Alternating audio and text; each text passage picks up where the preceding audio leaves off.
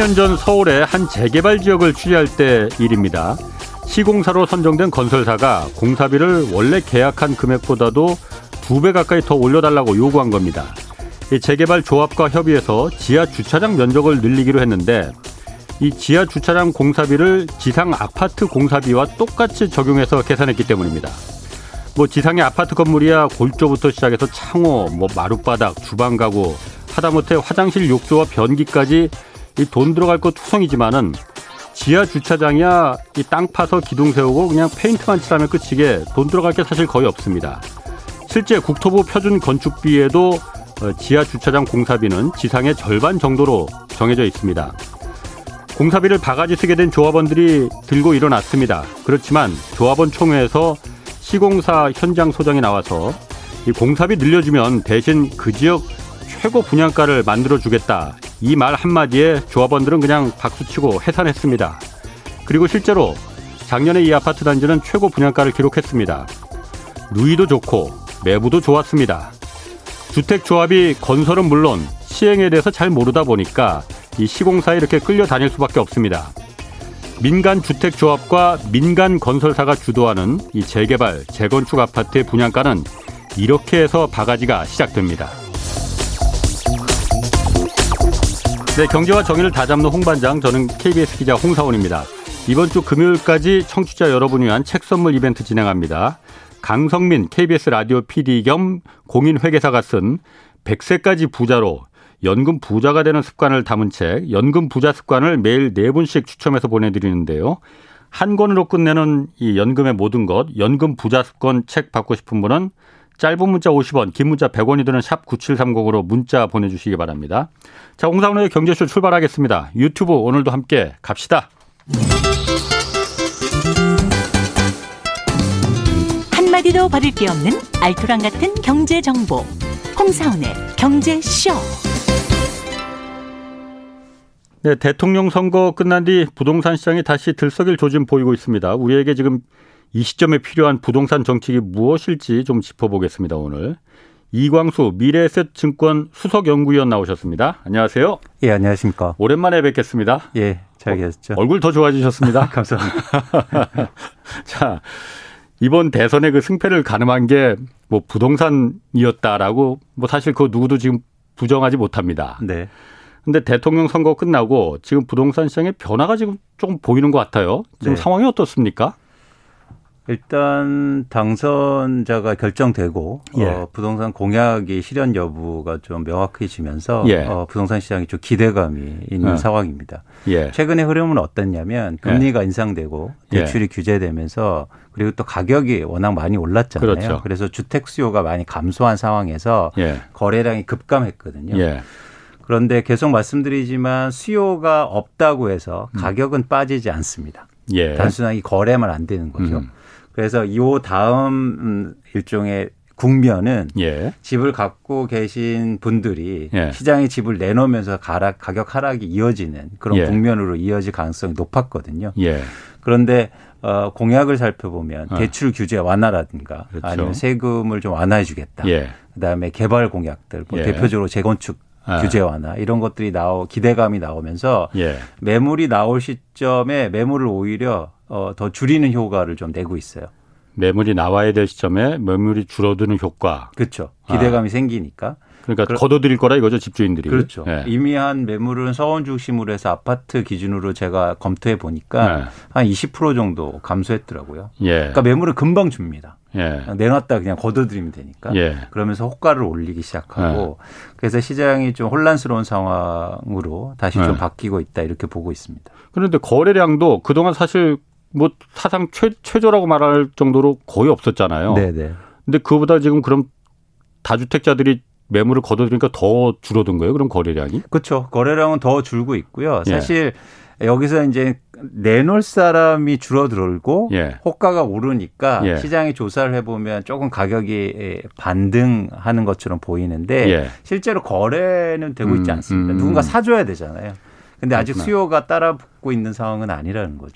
사실 지난번 그 대출 규제 그 시행되고 나서 시장 부동산 시장이 싸늘하게 갑자기 식어버렸잖아요. 네, 네. 어쨌든 대출을 못 받으니 그야말로 또 아파트를 사고 싶어도 못 사는 그런 강제적인 효과도 있고. 그렇죠. 그런데 그 거래량이 줄었다는 게 그때하고 지금은 좀 다른 것 같아요. 양상이. 그때는 네.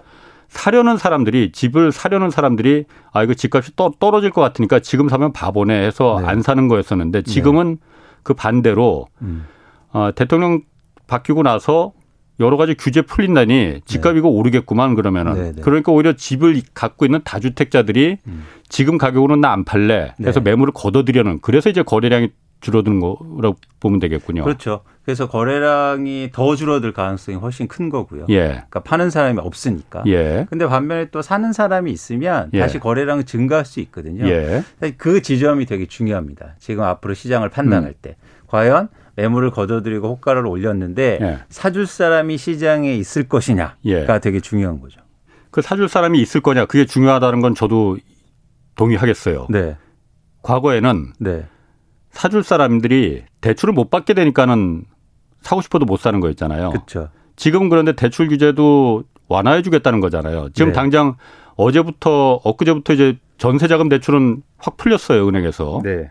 그리고 나머지 뭐 지금 LTV도 그, 그 주택 담보 대출 비율도 좀 완화해 주겠다고 하고 뭐 DSR이라고 하죠. 그러니까 총 자기 소득에 비해서 대출 받을 수 있는 원리금 상환 비율 그렇습니다. 이것도 지금 40%에 묶여 있는데 네. 이것도 지금 손볼 가능성이 있고 네네. 네. 그러면 대출 대출을 음. 예전처럼 받고 싶은 대로 받을 수 있는 그 상황이 되면은 받아줄 수 있는 사람들이 생기는 거잖아요. 그렇습니다. 그럼 집값 올라가는 거 아닙니까? 그래서 앞으로 대출이 굉장히 중요한 영향을 미칠 것으로 예상하는데요. 예. 대출을 받을 때는 대출을 많이 해줄 게도 중요하지만 예. 대출을 받는 입장에서 한번 생각해 봐야죠. 예. 많이 해줄 게라고 그래서 나 무조건 받을래라고 하지 않습니다. 음. 뭘 생각하냐면 당연히 그러면 금리는 얼마야? 예. 그리고 음. 지금 가격은 어떤 상황이야? 라는 예. 판단을 하게 되는 거죠. 예. 그런 상황 속에서 최근에 금리가 계속 인상되고 있잖아요. 예. 그 지점이 대출을 풀어준다고 해서 무작정 대출이 늘어날 것 같지는 않다는 게 저희 판단입니다. 금리가 올라가니까. 그렇죠. 음. 그래서 최근 1월, 2월을 보시면 은행의 예. 대출 제한이 좀 풀리는 상황 속에서도 오히려 가계 대출이 감소하고 있어요. 네. 그 네. 얘기는 뭐냐면 금리가 오르니까 예. 대출 받는 입장에서는 내가 이자를 많이 내야 되는데 예. 대출 많이 해줄게 돈 꺼줄게 해도 꺼려지는 거죠. 예. 그래서 사실은 이게 단순하게 대출을 확 풀어 일시적으로는 조금 효과는 있겠지만 이게 장기적으로 영향은 크게 미치, 미치지 않을 가능성이 크다. 결국엔 대출 확대와 더불어 금리가 조정이 돼야 되는데 그러기 예. 쉽지 않지 않습니까? 음. 예. 근데 위원님. 네. 그 작년 재작년 음. 집값 오를 때를 한번 보면은 네.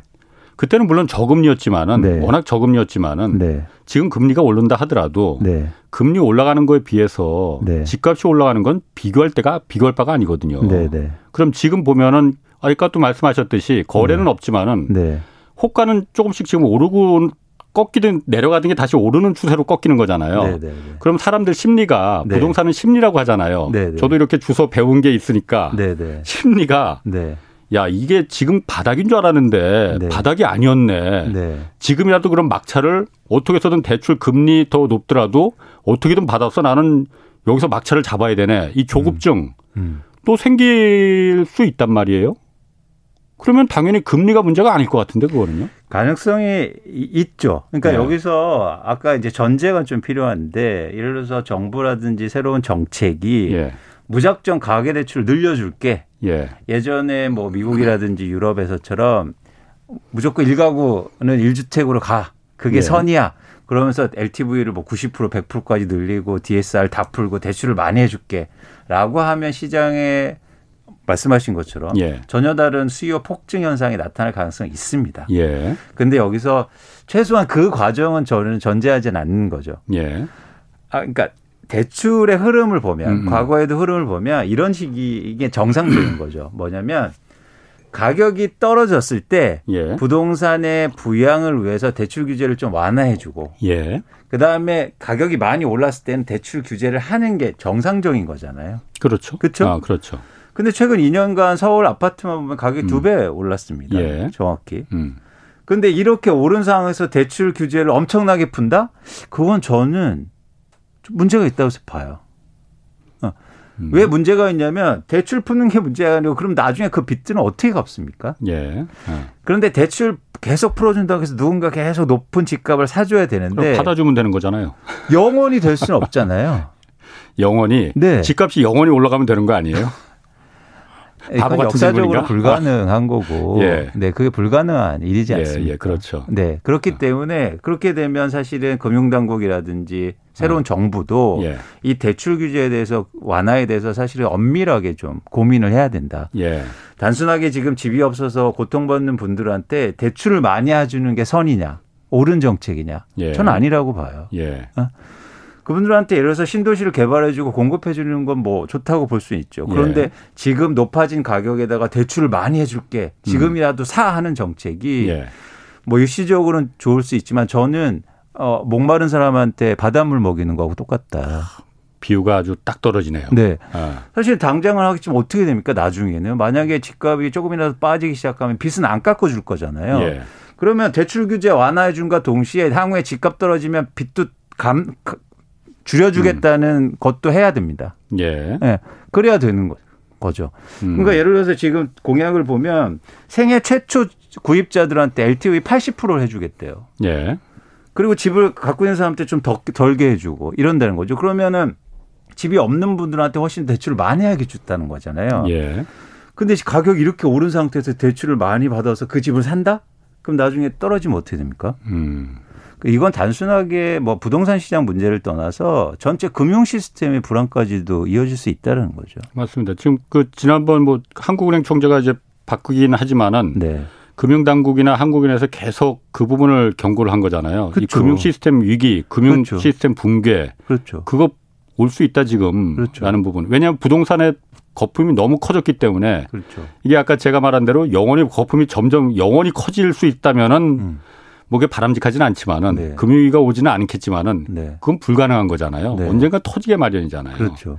그럼 그 거품을 한꺼번에 터지지 않게 살살살살 빼주는 게 정부가 할 일이고 국가가 할 일이라고 보여지는데 지금은 사실은 그거는 아닌 것 같다는 생각. 그래서 지금 집값도 올라가는 거 아니에요, 다시. 그러니까 어. 저희가 만약 이렇게 홍 기자님 말씀처럼 대출 규제를 무장정 풀면 예. 또 집값이 다시 오를 겁니다. 당연히 오릅니다. 네, 당연히 오르 아. 어쩔 수 없죠. 예. 아무리 금리가 올라도 예. 살 사람은 있을 테니까. 예.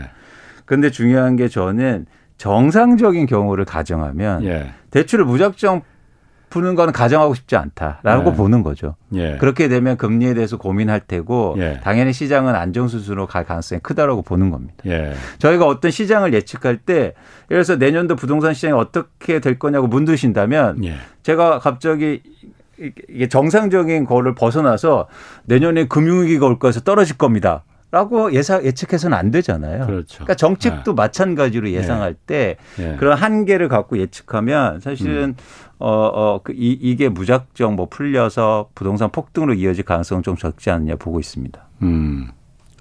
그러면은 어쨌든 정부에서 지금 여러 가지 그 어쨌든 재건축 재개발이 도심에서 도심에서 주택을 공급할 수 있는 아, 방법 중에 하나니 큰 방법이니 그거를 이제 규제를 많이 그 완화해 주겠다는 거고 과거 그 과거는 아니죠. 현재 어쨌든 문재인 정부는 그걸 공공이 주도하는 네. 그러니까 민간이 너무 많은 불로소득을 갖고 가지 못하게끔 하는데 이제 방점을 뒀다면은 네.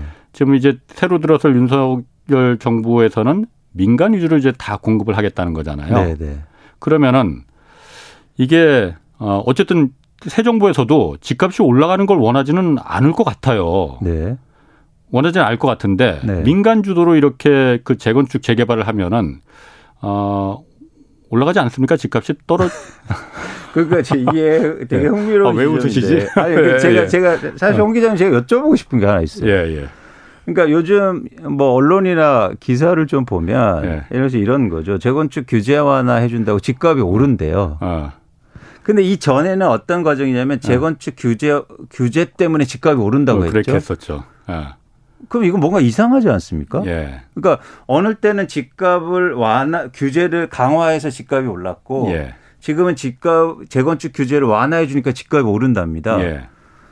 그럼 이건 뭔가 모순되잖아요. 예. 결국엔 재건축 규제라는 정책이 강화되건 완화되건 그거는 집값하고 상관없다는 얘기예요. 음, 그거는 예. 네. 집값하고 그게 상관이 없을까요? 어쨌든 재건축하면은 주택 수가 늘어나는 건 사실이에요. 예. 근데 왜 지금 집값 오릅니까? 비싼 아파트들이니까. 그렇죠. 그게 핵심이죠. 예. 그러니까 10억짜리 저희... 집을 아무나 살 수 있는 건 아니니까. 그렇죠. 뭐냐면 재건축이 사실 규제를 완화해줘서 거기다 네. 많이 짓는다고 그래서 네. 집값이 과연 안정되느냐. 지금 이거는 계속 논란이 있지만 네. 저희가 이 과정만 살펴보면 재건축 규제 완화해주니까 집값이 오른다고 합니다. 예. 그러면 뭔가 문제가 있는 거잖아요. 음, 음. 네. 예. 그런 상황 속에서는 이 재건축 재개발 규제 완화에 대해서 저희가 좀 엄밀하게 좀 고민해 볼 필요가 있는 거고요. 예.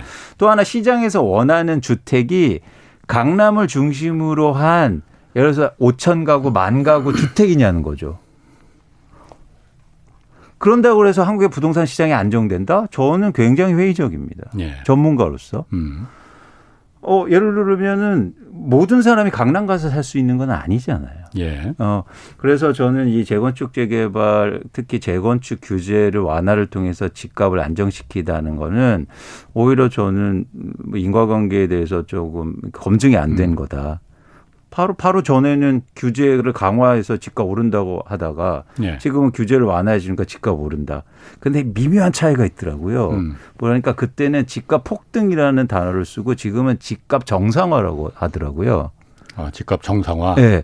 그래서 저는 지금 집값도 정상이 아닌데. 근데 근데 네. 요즘 이제 재건축 규제 완화해 줘서 집값이 다시 정상화된다는 표현을 쓰시던데 모르겠습니다. 그게 어떤 차이가 있는지. 자, 그러면은 네. 윤석열 그, 그 정부에서는, 어, 이 재건축 재개발에 대한 규제를 완화해서 그, 그게 완화가 돼야만이 공급이 늘어나니 네. 이걸 갖다가 공공으로 할 공공이 주도한다 하려고 하다 보니까는 문재인 정부에서 이게 안 되더라.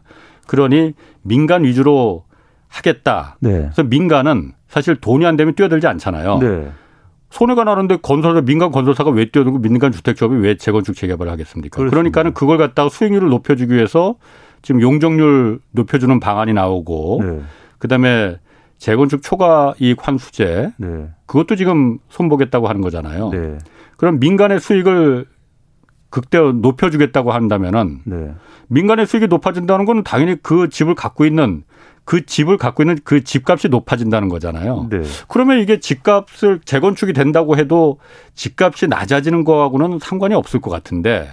그렇죠. 그럼 방법이 뭐가 있겠습니까? 그럼 어떻게 지금 우리가 오늘 주제가 이 시점에 필요한 부동산 부동산 정책이 뭐냐라는 거거든요. 네. 이 위원님은 어떤 방식으로 부동산 정책에 가야 된다고 보시는 거예요? 그러니까 일단 재건축에 대해서 제가 말씀드리고 싶은 게 이제 홍 기자님도 말씀이지만 민간 주도의 방식이 예. 필요하다라고 하는데 그러면서 대표적으로 지금 가장 어, 어 예를 들어서 음. 조합이라든가 어, 이런 입장에서 가장 어, 어, 뭐랄까 환호하는 정책 중에 하나가 용적률을 500% 예. 인상해 준다는 거예요. 예. 이, 이거는 공공이 참여하는 거죠. 그렇죠. 용공, 용적률은 공공재입니다. 그건 당연하죠. 개인 재산이 아니에요. 당연하죠. 네. 예를 들어서 우리 민간, 다들 착각하고 있지만 민간으로 하면 그냥 조합한테 맡겨두면 돼요. 예. 알아서 하라고. 예. 왜 거기다 공공 자산인 용적률을 올려주고 음. 그다음에 왜 거기에 인센티브를 줍니까? 예. 그것도 이거는 민간이 아니라 공공이다. 예. 저는 그렇게 규정을 일단 하고 싶고 예. 공공이 지금 더 적극적으로 참여하려고 한다. 음, 오히려 네. 용적률을 올려주는 거는 네. 예. 네. 사실 공공의 자산을 그렇게 막 일정의 개인한테 주는 거잖아요. 예. 어, 그런 차원에서는 사실은 좀 음, 저는 용어에 대 용어에 대해서 좀 예. 의문시를 갖고 있고요.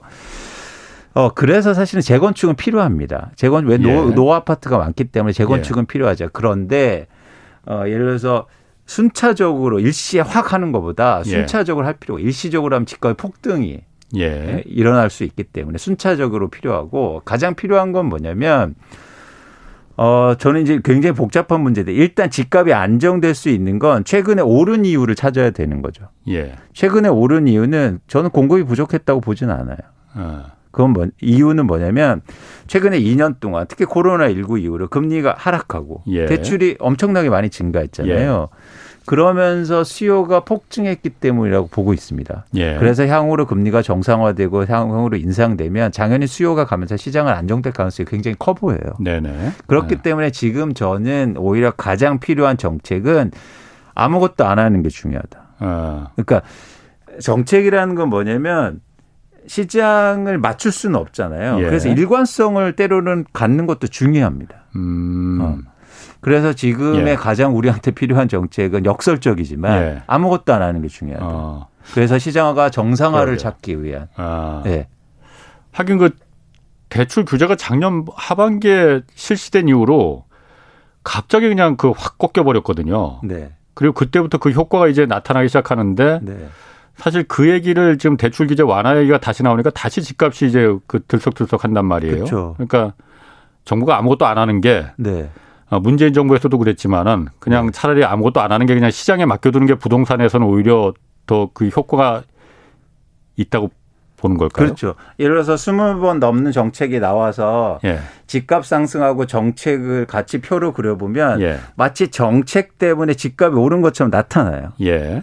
그게 제가 가, 계속 강조하지만 인과관계와 상관관계의 오류인데 예. 그래서 집값을 하락하려면 이 정책들을 반대로 하면 예. 하락하겠지라고 생각할 수도 있습니다. 예. 근데 그게 아니었다는 거죠 본질은. 음. 말씀드렸듯이 유동성이 폭파 전 세계가 집값이 올랐으니까 예. 유동성이 폭파하고 저금리 상황 속에서 집을 음. 살려고 하는 사람들이 많았기 때문에 집값이 올랐는데 예. 그게 투자 목적이든 거주 목적이든. 예. 근데 지금은 다시 유동성이 축소되고 있고 금리가 인상되고 이제 음. 시작이잖아요. 음. 예.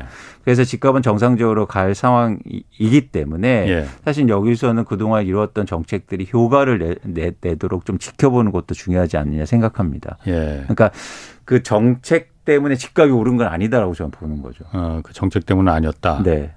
그럼 아까 그 용적률 얘기 한번 좀 해보면은 어쨌든 용적률을 지금 아까 말씀하신 대로 그것도 정부가 지금 개입한 거다. 그 공공이 개입한 거다라는 거. 그렇죠. 라는 부분 뭐 역, 어, 일리 있습니다. 네네. 그러니까 네. 용적률이라는 건 어쨌든 공공재인데 네. 그건 개인의 재산이 아닌데 그렇죠. 그걸 갖다가 300% 지금 250% 허용해 주는 걸 500%로 허용해 주는 거는 공공이 허용을 해주니까는 그게 가능한 거잖아요. 여태까지는 공공이 허용을 안 해줬던 거고. 맞습니다. 정부가 지자체가. 네. 자, 그럼 용적률을 500% 허용해 주면은 어, 그 왜 문제가 되는 겁니까? 너무 우문인가? 아니, 예를 들어서 예. 거기 아, 그 대표적으로 이제 강남의 일부 지역들이나 예. 서울의 일부 지역들이 재건축을 통해서 거기 아파트가 많이 생기면 네. 예를 들어서 세금을 들여서 인프라를 확정해 줘야 되잖아요. 도로나 상하수도, 뭐 전기도 전기. 하나 해줘야 네. 되고 학교도 새로 그렇죠. 뭐 되고. 거기에서 기부 체납이 일본 있겠지만 예, 예. 공공의 재화를 쓰면 쓰기 때문에 예. 엄청나게 많은 또 세금도 들어가야 되고 예. 다른 세 뭐랄까 공공의 또 자산이 투입돼야 된다는 거죠. 예, 예. 그런 차원에서 단순하게 그거는 그, 그 개인들의 자산이라든지 예. 그냥 막 주고 나누어 가지고 그냥 너 가져 이렇게 인심 쓸 게 아니다. 예. 엄밀한 사회적 협의 합의가 필요하다는 거죠. 예, 예. 그렇기 때문에 지금 특히 공공의 자산에 대해서 저희가 유의할 필요가 있고요. 예. 저는 한국의 재건축 사업이나 재개발 사업이 굉장히 특수한 상황입니다. 음. 왜냐하면 철저하게 공공 사업일 수밖에 없는 게 예. 예를 들면 조합원들의 3분의 2 찬성이 되면 온 집을 다 부실 수 있어요. 강제 수용권이 있죠. 예. 안 하겠다고 날, 들어누워도 쫓아낼 수 있는 권한이 있습니다. 이런 나라는 없습니다. 예. 이런 나라는 없어요. 그렇죠. 예를 들어서 중국의 북경에 가보시면 심지어 사회주의 국가임에도 불구하고 예. 도심은 거의 재개발 재건축이 되지 않아요. 예. 이유는 뭐냐면 100% 찬성이 원칙이에요. 예. 한 명이라도 그렇죠. 나는 이 노후 집이 좋아. 예. 여기에서 아버지 할아버지가 살았어라고 하면 절대 예. 쫓겨낼 수 없습니다. 예. 뭐 미국도 마찬가지고 그렇기 예. 때문에 인센티브를 줘야 되고 거기에 대해서 협상이 필요한 과정이거든요. 근데 저희는 그냥 조합원 열애이어서 예를 들어서 덩치 큰 분들 오셔갖고 막 쫓아내고 이러면 그냥 통과돼 버려요. 그건 법으로 그렇게 만들었기 때문이에요. 이건 철저히 공공이 개입해서 사업을 추진하고 주도하는 거죠. 예. 네. 그렇기 때문에 이거를 왜 재건축을 민, 재건축을 통한 공급이 민간을 통한 공급이라고 하는지 저는 전혀 이해할 수 음. 없고요.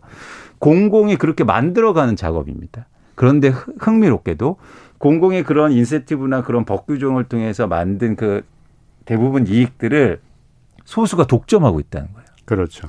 조합원들이라든가 네. 아니면 건설사가. 예. 그런 측면에서 여기에 재건축이나 재개발에 대해서 좀 다른 논의가 다른 음. 방식의 논의가 좀 필요하다는 겁니다. 그러니까 우리나라 형량 법상 네. 재건축은 아니지만은 네. 재개발은 네. 공공사업으로 분류가 돼 있습니다. 그렇죠. 그래서 재개발 조합에 대해서는 음. 독립적인 행정법인으로서의 권한을 주거든요. 네. 그래서 아까 말씀하신 대로 음. 음. 강제 수용권도 주고 네. 그건 재건축도 줍니다. 네. 재건축은 공공사업은 아니 법상으로는 아니지만은 네. 도시를 건강하고 합리적으로 만들라는 그 음. 취지에 의해서 그런 음. 특혜를 일종의 특혜를 주는 거거든요. 음. 그러면 당연히 그거는 주택 소유자는 아파트 낡은 구주택 소유자는 민간이라 할지라도 네. 공공사업의 영역이 분명히 있는 거거든요. 네, 네. 그럼요. 그런데 네. 실제로 우리나라 재건축이나 재개발 사업을 공공사업으로 분류하고 있지만은 네. 그래서 용적률이라는 특혜도 혜택도 주지만은 네.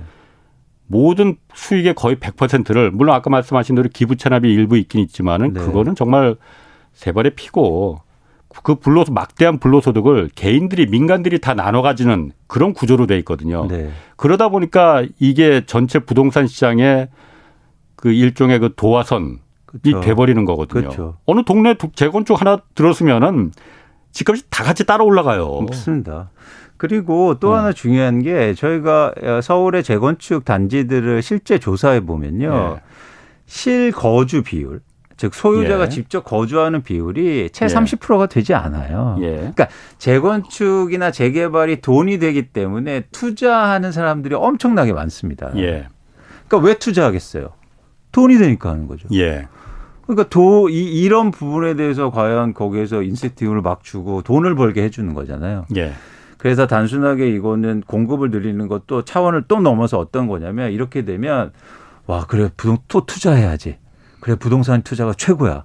봐봐 재건축 투자에서 저렇게 막 다섯 배, 네 배 벌었잖아. 예. 그런 또 음. 사회적 분위기를 또 만든다는 거예요. 음. 그 점이 좀 안타까운 거죠. 지금 유튜브 네. 댓글에 김영민 님이 용적률 올리는 게 왜 사회적인 손해냐. 네. 지금 3기 신도시 새로 짓는 것보다 1, 2기 신도시 용적률 올려줘서 거기를 하는 게 훨씬 더 이득인가, 그 사회적인 이득인 거 아니냐라고 의견도 주셨거든요. 뭐 사실 그런데 그 용적률 올려줘서 네. 그걸 개인들이 각, 그 불로소득을 갖고 가는 게 아니고 네. 독점하는 게 아니고 네.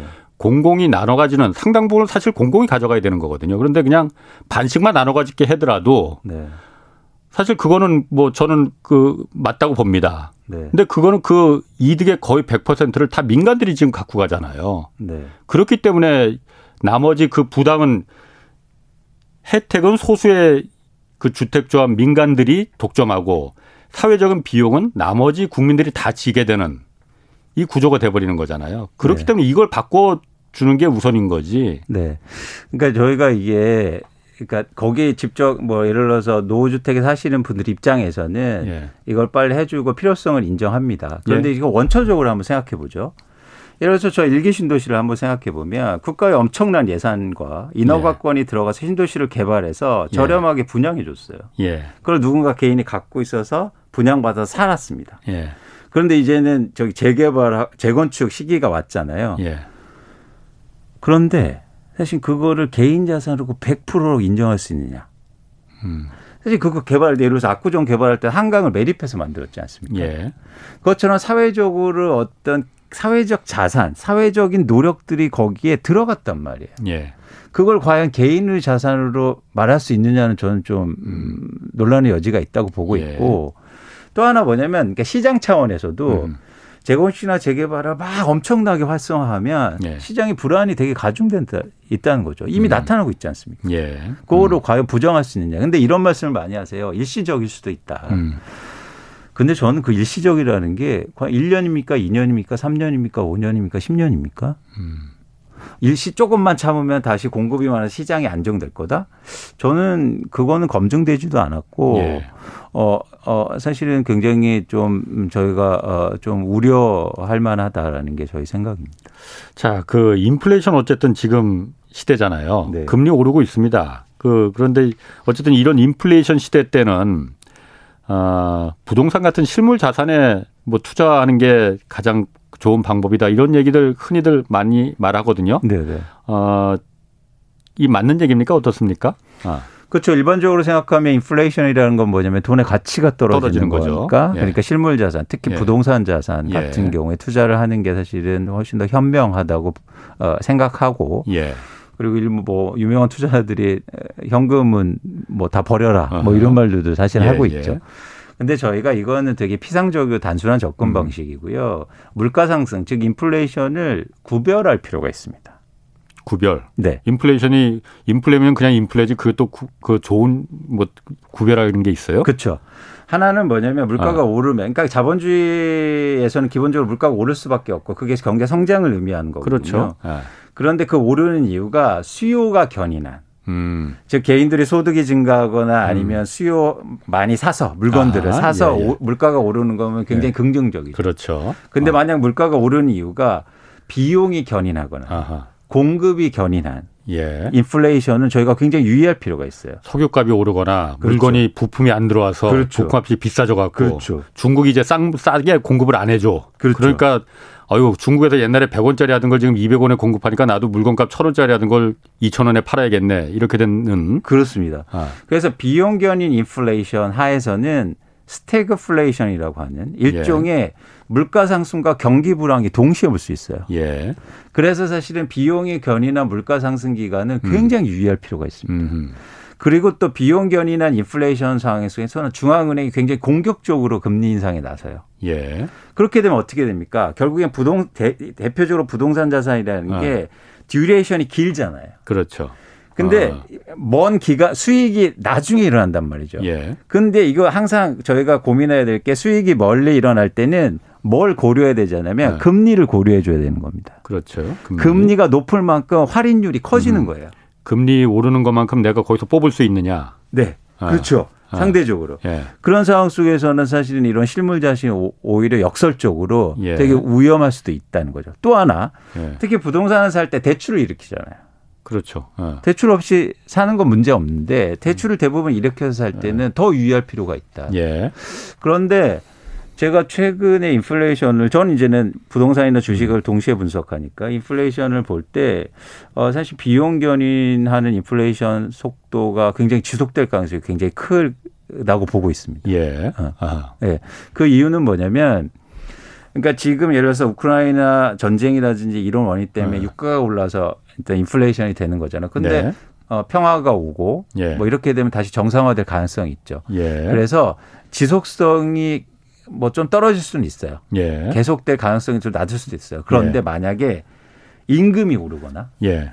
그다음에 임대료가 오르면 음. 이런 비용 견인 인플레이션이 구조적으로 이루어집니다. 예. 임금이 어. 한번 오르면 다시 안 떨어지거든요. 예. 근데 최근에 임금이 오를 가능성이 굉장히 높아지고 있어요. 아하. 네. 예. 그래서 과거로 오랫동안 제가 보니까 흥미로운 게 뭐냐면 사실 지금 물가가 상승하니까 실질 금리가 떨어지고 있습니다. 그렇죠. 예. 그러니까 그렇죠. 내가 받는 네. 거는 똑같아도 네. 내가 받는 임금으로 시장에 살 수 있는 네. 물건이 작아지는 거예요. 예. 그럼 대표적으로 어떤 현상이 일어나냐면요. 예. 노조가 많이 설립돼요. 음. 예. 예. 그러면서 노조가 사실은 침묵하려고 만들리는 건 아니잖아요. 예. 임금 인상을 하려고 만들어지는 건데 예, 예. 그럼 본격적으로 임금 인상에 들어갈 겁니다. 예. 그리고 파업도 증가하고 전 세계적으로. 아, 아. 그게 제가 물가 상승률하고 파업 수하고 그려보니까 정확히 어. 상관관계를 갖고 있어요. 어, 예. 물가가 많이 오를수록 파업을 많이 한다는 어. 거예요. 임금 더 달라고. 그렇죠. 어. 실제로 임금을 올려달라는 거예요. 예. 올리기 위해서. 예. 그렇게 되면 이 임금 인상이 지속될 가능성이 있고 예. 그렇기 때문에 구조적으로 비용 견인 인플레이션이 계속될 수 있다. 어, 어. 그렇게 되면 금리 인상도 좀 공격적으로 될 수가 있고 예. 그러면 실물 자산 투자에 대해서 좀 유의할 필요가 있다는 거죠. 예. 그렇군요. 예. 그 김태훈 님이 네. 이런 의견 주셨거든요. 그 로또 청약 뭐 많이 있잖아요. 로또 네. 청약으로 합법이고 재건축이 문제라는 말이냐. 재건축 이거 안 하면은 누가 노후 아파트에 계속 살려고 하겠느냐. 슬럼화 됩니다. 뭐 이 부분도 사실 그 그쵸. 당연히 거기 사시는 분들 네. 이거 재건축 하지 말라는 거 아니잖아요. 아닙니다. 아. 아닙니다. 그 그러니까 그 이익을 너무 독점하지 말자는 거잖아요. 그 나머지 비용이 전부 사회 부담이 돼 버리니까. 그렇죠. 사회적 부담이 단순하게 뭐 공공자산을 일부한테 준다는 것뿐만 네. 아니라 제가 볼 때 부동산 가격 앙등으로 이어질 가능성이 있다는 겁니다. 그렇죠. 그래서 부동산 시장을 불안하게 하는 거가 있고요. 또 하나 재건축은 필요합니다. 네. 재건축은 필요한데 순차적으로 그리고 네. 질서 있게 할 필요가 있다는 거죠. 아니 기본적으로 우리나라 재건축이 사실 그 집값을 올리는 그 문제점이 된 이유가 네. 자기 집을 새로 짓는데 내 돈 들여서 짓기 싫어서 그런 거거든요. 솔직히 말하면은 어? 그런 거잖아요. 네. 내 집은 공짜로 얻고 심지어는 공짜로 얻고 거기다 돈까지 더 주잖아요. 그 거기서부터 문제가 생기는 거거든요. 내 집을 짓는데 내 돈이 좀 들어갈 생각을 해줘야지. 네. 뭐 그거는 모든 모든 게 모든 사람들이 갖고 있는 그 바램이니까요. 그러니까 그런 원초적인 아. 것들에서 부정하는 건 아니지만 제가 이게 사회적 비용이라든지 부담이 크다는 게 뭐냐면 예. 그걸 일시적으로 엄청나게 많이 하면 예. 얼마나 이 사회적으로 그 불안이 커지겠습니까? 예. 당장 뭐 그런 멸실주택도 증가하면서 그 많은 분들 어디 살 거예요? 예. 예. 7763이 이런 의견도 주셨어요. 재건축 그럼 시작할 때 조합원들에게 현금으로 사업비 내게 해서 이 사업을 시작하게 하면은 투기 세력이 좀 줄지 않겠느냐. 시작, 시작부터 이그 건설업체에서 다 돈을 대여받잖아요. 네. 빌려서 사업하니까 부정부패가 많이 발생하는 거 아니냐. 이런 의견도 주셨거든요. 이러면 누가 재건축 안 하지, 그러면은. 어, 사업비를 조합원들이 직, 그 부담해서 시작을 하고 하면 누가 재건축을 하겠습니까? 근데 지금 이제 재건축이 더 문제가 되는 게 예.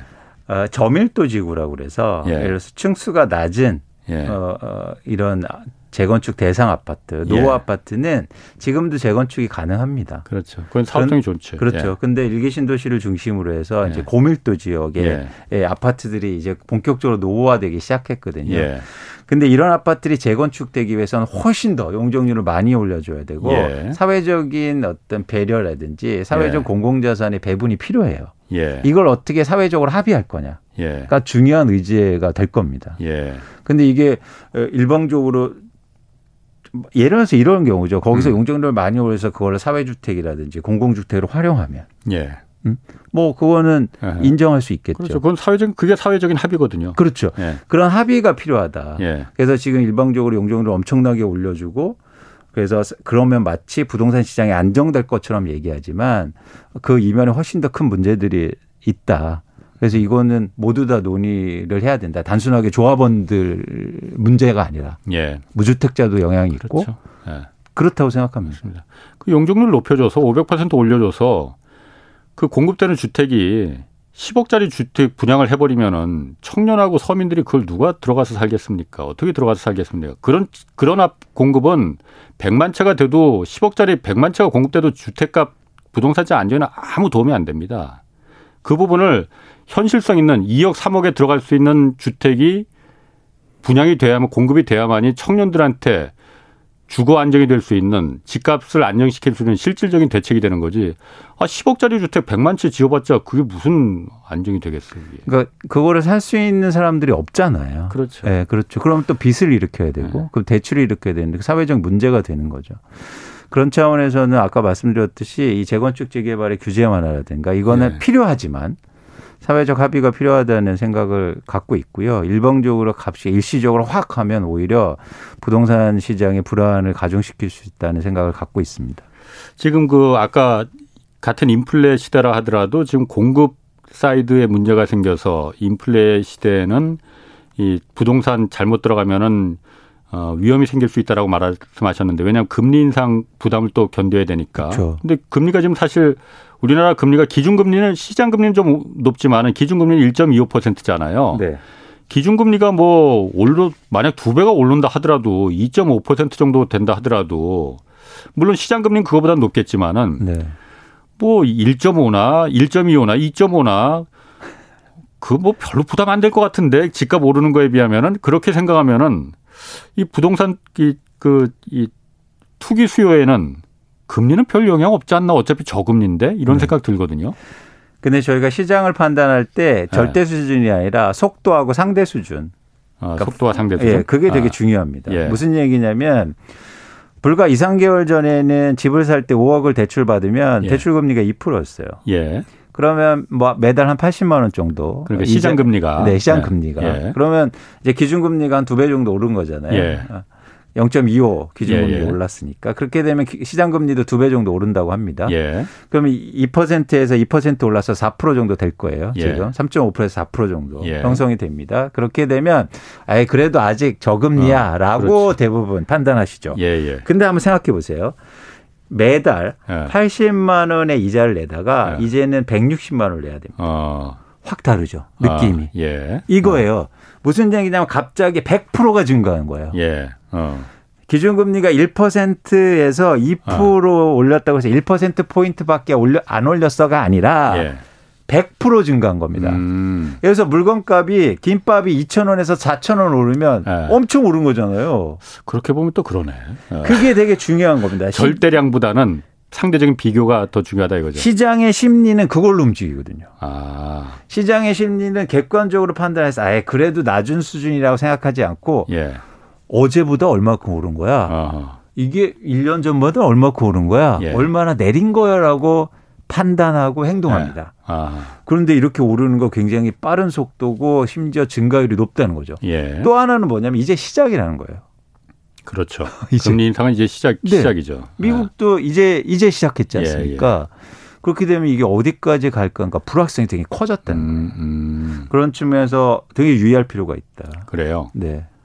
자, 또 한 가지 지금 그럼 어쨌든 그 지금 윤석열 당선자의 그 집무실을 용산 국방부 청사로 이전하겠다고 지금 결정을 했잖아요. 네. 그래서 용산 쪽에 지금 부동산 민심이 들썩이고 있다고 하는데 용산 집값에 이게 영향을 미칩니까?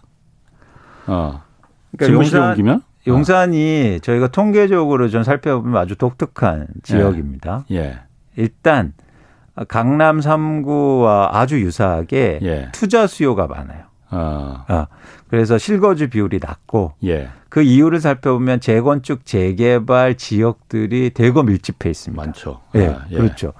근데 지금 재건축 재개발 규제 완화의 핵심이 용적률 완화에 있잖아요. 그렇죠. 그렇죠. 아, 그래야지 사업성이 되니까. 그렇죠. 높게 올릴수록. 예. 그래야 멋있고. 아. 이게 또 뭐냐면 높게 올리는 게 왜 중요하냐면 아파트에서 높게 올리면 층간 거리가 넓어지니까. 넓어집니다. 어. 그럼 쾌적성이 올라가요. 예, 예, 예. 예 를 들어서 건폐율을 그냥 고정시켜 놓더라도 예. 뭐냐면 용적률을 올리면 층간 거리가 멀어져서 예. 쾌적성이 올라갑니다. 예, 그래서 이 조합들이나 재건축 어. 특히 용적률을 굉장히 희망해요. 어, 뭔가 높이 올라가면 또 웅장한 것도 좀 있으니까. 그렇죠, 그렇죠. 아, 예. 그래서 요즘 뭐 아파트끼리 스카이 브리지도 연결하고 막 이런다고 예, 예. 하더라고요. 그런데 아 사실은 청와대가 글로 이전하면 좀 고도 제한 그렇지. 영향을 받게 예, 되지 예. 않을까요? 예, 예, 그러니까 제가 뭐 정확히 모르겠습니다. 뭐 당연히 그렇겠죠. 예, 그죠. 아, 그 그것 예. 때문에 지금 예를 들어 삼청동 일, 일대라든가 아니면 뭐 이 런 북촌 아. 일대도 사실 그런 규정 규제에 있는 거고요. 아, 아. 그렇게 되면은 재건축 재개발이 원활하게 음. 되지 않을 가능성이 있지 않느냐라고 예. 생각합니다. 아, 네. 그러면은 용산 집값은 좀 부정적이겠네요, 그러면은. 그렇죠. 아무래도 재건축 네. 재개발이 네. 많은데 네. 개발에 대한 이익이 좀 제한될 네. 수 있으니까 예. 그 무작정 인허가 되어서 뭐 500%, 600%, 700%안 되지 않습니까? 아. 이게 그렇게 그러니까 고도 제한과 용적률 제한 때문에 그 부정적일 것이다. 그렇죠. 아. 그렇죠. 객관적으로 음. 좀 살펴보면 올라갈 만한 요인은 없을까요? 아무래도 그 일종의 청와대가 용산으로 옮긴다는 건데 그러면은 동네 어떤 그 상징성도 있고 그러면 가치도 좀 올라가는 거 아닌가요? 그러면은? 근데 항상 그런 질문을 할 때 반대 네. 질문을 해봐야 되는데요. 그럼 네. 기존에 청와대가 있다고 해서 그 지역이 많이 아. 올랐었냐? 아. 상대적으로 아. 다른 지역에 아까 말한 북촌 삼청동 있죠. 네, 네. 네.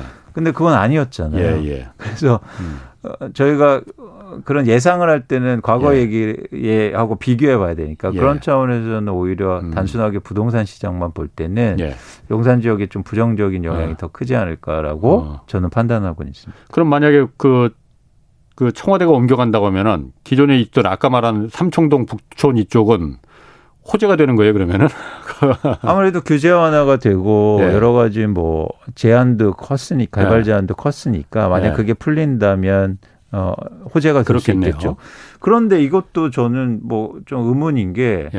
예를 들어서 다음 정부 뭐 지금 예. 이르지만 예를 들어서 예. 5년 내 다음 정부가 다시 청와대 간다고 한다면 예. 그러면 어떻게 되는 겁니까? 그래서 이, 이게 지금 옮긴다고 해서 거기서 규제 완화를 어. 확할 거냐? 예. 음. 그걸 또 해줄 거냐 그것도 음. 조금 저는 좀 아. 지켜봐야 되지 않을까 생각합니다. 그렇구나. 네. 그럼 지금 어쨌든 음. 그 다시 이제 주택 문제로 돌아가서 네. 어 집이 없는 분들은 지금 오르면 오르는 대로 뭐 내리면 내리는 대로 이거 고민 많거든요. 이거 지금 사야 되는 건지 말아야 되는 건지 지금 다시 집값이 내려간다고 그러더니 또 들썩들썩 하는데 좀 막연한 질문이긴 하지만은 어떻게 어떤 전략을 갖고 가야 되는 겁니까 그러면은 아, 아까 아. 말씀하신 대로 지금 인플레 시대가 공급 side의 인플레니까 지금 위험하다고는 했지만은 어, 그 말 듣고 지금 집값 조금 이미 대출 규제로 내려갔는데 지금이라도 사야 되는 거 아닌가 이런 생각 갖고 있는 분들 있거든요. 일단 만약 이런 정책이 가속화되고 이러면 일단 대출 규제가 네. 무주택자한테는 좀 완화될 거고 예. 어 그리고 공급이 증가하는 거 아닙니까? 뭐 예. 재건축 규제하면서 일반 분양도 증가할 테고 예. 그럼 무주택자분들은 청약 가점도 당연히 높을 테고 예. 어, 그리고 오랫동안 무주택자 교통에 훨씬 더 뭐 가점이 음. 높을 때니까 그거를 저는 함부로 어, 버리진 마시라. 예. 예를 들어서 유통시장에 집을 사면은 예. 뭐 청약 기회도 다 없어지는 거자, 안, 없어지는 거잖아요. 예, 예. 그런 차원에서는 그 청약 시장에 오히려 더 활성화될 수 있다고 보고 있고요. 예. 그리고 또 하나 뭐냐면 이제 무주택자분들이 가장 불안한 게 그러니까 항상 이게 시장 판단을 할때그 과거를 볼 수밖에 없는데 저는 지금은 과거는 좀 잊으셔 지금까지 옳은 건 좀 잊으셨으면 좋겠다. 음. 앞으로가 더 중요한 건데 예. 앞으로는 음, 아까 말씀드렸듯이 금리라든가 지금까지 예. 오른 집값 뭐 이런 것도 여러 가지 감내 능력, 예. 구입 여부, 뭐 예. 구입 여력 이런 것들을 감안할 때 부동산 시장이 특히 가격이 좀 안정화될 가능성이 커 보여서 예. 어, 그런 차원에서 시장을 좀 지켜보는 것도 좋겠다는 생각을 갖고 있습니다. 예. 예. 지금 일각에선 그런 얘기도 하더라고요. 그러니까 어쨌든 지금 여러 가지 규제 완화나 대출 특히 대출 규제 완화라는 부분은 다주택자들이 탈출할 수 있는 그 퇴로를 마련해 주는 거 아니냐라는 건데 퇴로라는 표현이 좀 그좀 그 뭐라고 해야 될까 좀 부정적인 표현이긴 하지만은 다주택자들이 그 매물을 어쨌든 내놔서 어, 그, 그 집들이 집이 없는 분들한테 돌아가게 되면은 뭐 긍정적인 거 아닌가라는 분석, 일견 그 의견도 있거든요. 그 퇴로를 마련해 준다. 지금 이 부분에 대해서는 좀 어떤 그 기회가 지금 될 수가 있을까요? 아니 그분들이 싸게 내놔야죠. 아 싸게 내놔야. 네, 그래야 아. 무주택자한테 도움이 되는 거지. 예. 자 퇴로를 열어주고 예를 들면 예. 양도세를 일시적으로 완화해 줘서 테러를 예. 열어줬는데 예. 집값은 안 떨어지고 더 올라요. 아. 그러면 그게 도움이 되는 겁니까? 아. 안 되잖아요. 그러니까 이게 매물이 증가하는 게 중요한 게 아니라 예. 가격이 안정되는 게 중요한 거잖아요. 아, 그렇죠. 그래서 그런 네. 차원에서 예를 들면 그러니까 이건 여야를 막노라고 예를 음. 들어서 음. 양도세 완화를 해줘서 매물을 증가시키겠다. 예. 근데 되게 유의할 필요가 있는 게 양도세를 일시적으로 완화해주면 예. 어떤 일이 벌어지냐면 사람들은 어. 기대를 하게 됩니다. 누가 어떤 기대? 그러니까 다주택자들이 어. 양도세를 완화해준다, 6개월 동안 완화해준다 어. 그래서 6개월 안에 팔 팔아야지가 아니라 예. 에이 또 풀어주겠지 뭐. 어, 조금 기다리면 아예 양도세 없어지겠네. 그렇죠. 어. 그래서 이 시장은 철저하게 인센티브로 움직이는 시장이에요. 예. 그 아. 기대감을 어떻게 억제하고 예. 제한하느냐가 중요합니다. 예. 근데 단순하게 생각해서 아. 세금 완화해주면 많이 팔겠지라가 아니고 세금 예. 완화해주면 말씀하신 것처럼 홍 기자님처럼 앞으로는 없애주겠네. 아, 아. 안 팔면. 예. 어? 500% 영종료 인하해주면 에이 재건축 안 하면 600% 700% 해주겠네라고 생각한다는 거죠. 버티면. 최근에 왜 서울에 재건축이 안 됐냐면 규제도 있었지만 조합들이 조금 기다리면 집값 오르니까 안 했어요. 예. 내년에 예. 하지 뭐. 예. 왜 빨리 해? 예. 집값 오르면 일, 반 분양가 오르는데. 예. 그래서 집값이 오를수록 재건축이 잘 안 돼요. 예. 오히려 집값이 어. 빠지고 조정되기 시작하면 재건축을 빨리 합니다. 예. 더 빠질까 봐. 음.